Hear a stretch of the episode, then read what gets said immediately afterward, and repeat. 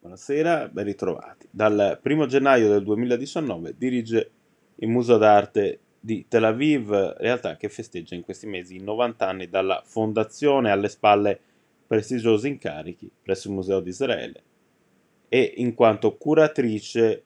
del padiglione dello Stato ebraico alla Biennale Architettura di Venezia 2018, nata a Roma, formatasi all'Università Ebraica di Gerusalemme, Tania Cohen Uzielli è una delle figure trainanti del sistema culturale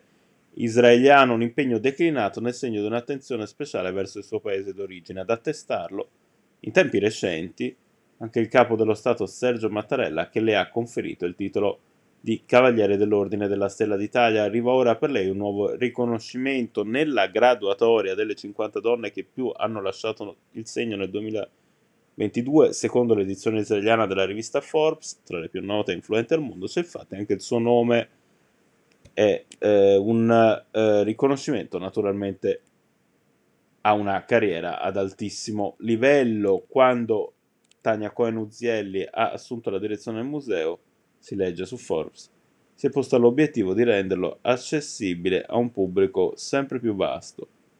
la pandemia ha intracciato i suoi piani, ma la direttrice non è rimasta con le mani in mano, tanto che, meno di tre mesi dopo,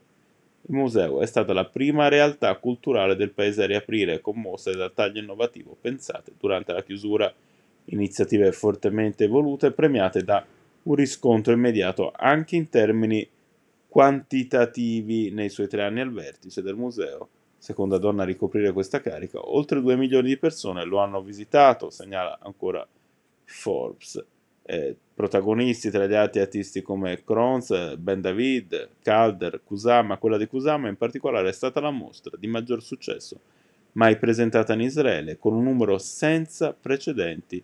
di visitatori, ben 620.000, quindi un grande Masal Tov per questa importante, importantissima segnalazione